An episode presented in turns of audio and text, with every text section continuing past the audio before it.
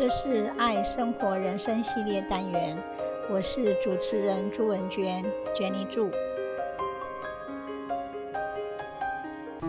做自己情绪的主人，一个善于控制自己情绪的人，会时刻注意调节自己身心的需求，让自己处于最佳的精神状态。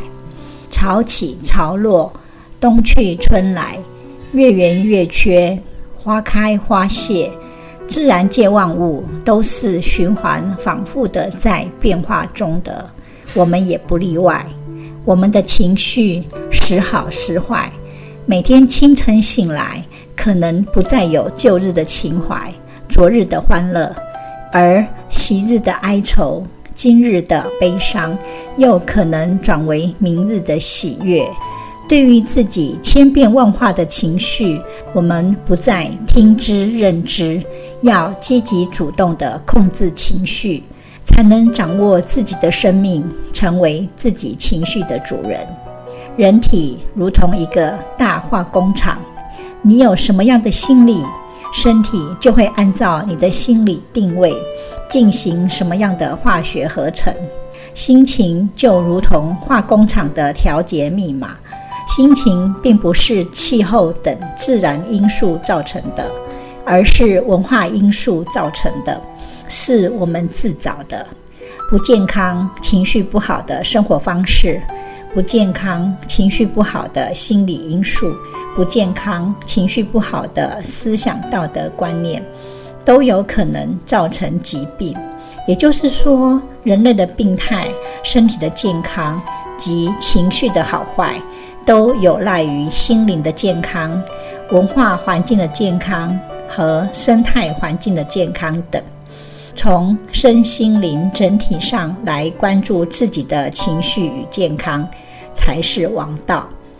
人生不怕难，就怕愁莫展。能求苦中乐，笑笑眉头展。情绪为健康的服务原则。我们要看清楚情绪的本质，了解情绪与健康的关系，学会掌控情绪，杜绝情绪中坏的方面，发扬好的方面，让情绪成为我们的帮手，这样才能随时保持开心。生命是乐的，不是苦的。钱已经丢了，生意已经倒了，车子已经坏了。我们还要心情不好吗？难过一会儿之后，我们还要继续难过吗？人如果会痛苦，一定是我们的心境一直被外境所转。其实很多人都把自己的情绪按钮交给别人，别人一碰触到那个按钮，你就会像机器人一样的反应。别人按小力一点，你就小小的生气。但是如果别人按大力一点，你就大大的抓狂了，这样即导致我们没有办法做自己情绪的主人。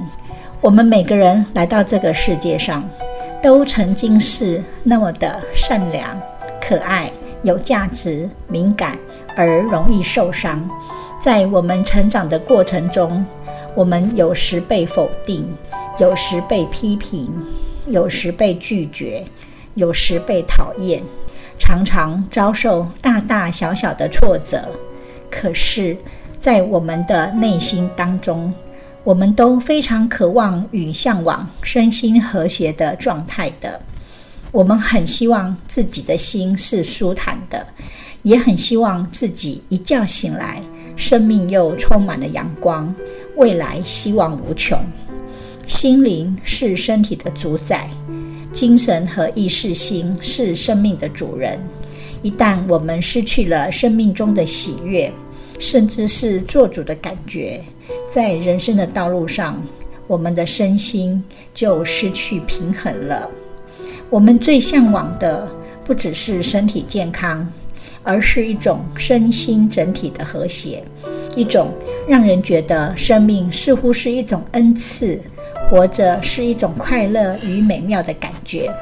当我们越觉得幸福时，就越能感受到生命的每一刻都如此的美妙。那就是受恩宠的状态。赛斯书的个人实相的本质中描述到，在没有人干扰的时候，每个人会在不同的时候，很自然的、自发的经验到一种恩宠或明觉，那就是意志清明又很觉察的状态。受恩宠的状态是，我们会感觉到内心的平静，与世无争，好像所有外在的痛苦都没有真的难过、伤心，而只会感受到自己有无限的活力，不局限于当前的苦难。因此，当我们体验到了受恩宠的感觉时，我们就不会再感受到自己的痛苦。不会被外境所转，永远可以真正做自己情绪的主人了。Emotions are powerful. Our mood determines how we interact with people, how much money we spend, how we deal with challenges, and how we spend our time. Gaining control over our emotions helps us become mentally stronger. However, managing our emotions isn't the same as suppressing them. Ignoring our sadness or pretending we don't feel pain won't make those emotions go away. In fact, unaddressed emotional wounds are likely to get bigger and worse over time. It's important to acknowledge our feelings while also recognizing that our emotions don't have to control us. If we wake up on the wrong side of the bed, we should take control of our mood and turn our day around. In that sense, we need to acknowledge what we're experiencing our emotions right now.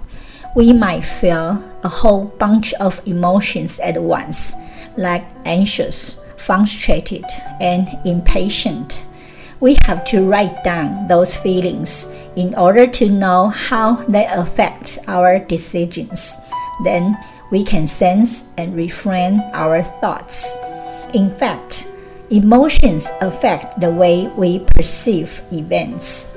If we're feeling anxious, we might assume we're going to get fired if, however, we are feeling happy, we might think that we are going to be promoted or congratulated on a job well done. The easiest way to gain a different perspective of our daily happenings is to take a step back and dwell on positive thoughts. When we are in a bad mood, we are likely to engage in activities that keep us in the wrong track. Therefore, we have to take positive action in order to feel better. All feelings are meant to be felt. Feelings communicate our needs and give us feedback on our current situations. So, we should listen to our emotions and respond to them. Sometimes we have trusted friends or beloved ones to share with our emotions. Socializing can help to calm our mind and can even help regulate our body's physical response to emotions. Last but not least, the way that we react and manage our emotions is a habit. Learning to listen to our emotions and to identify, understand, and then choose them isn't something that we decide to practice twice a week at lunchtime. No, it is with continuous effort and discipline that we can start to build this essential skill. Once we are able to form this habit and control our emotions, life changes for us in more ways than we ever dreamed possible. Finally, not only will we feel way more empowered and in control in life, but we will be happier and much healthier as we won't be stressed or weighed down so often. How nice it is, isn't it? Thank you very much for your sharing. Bye bye.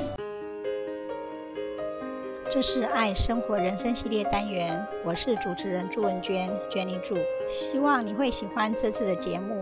我们下次见，拜拜。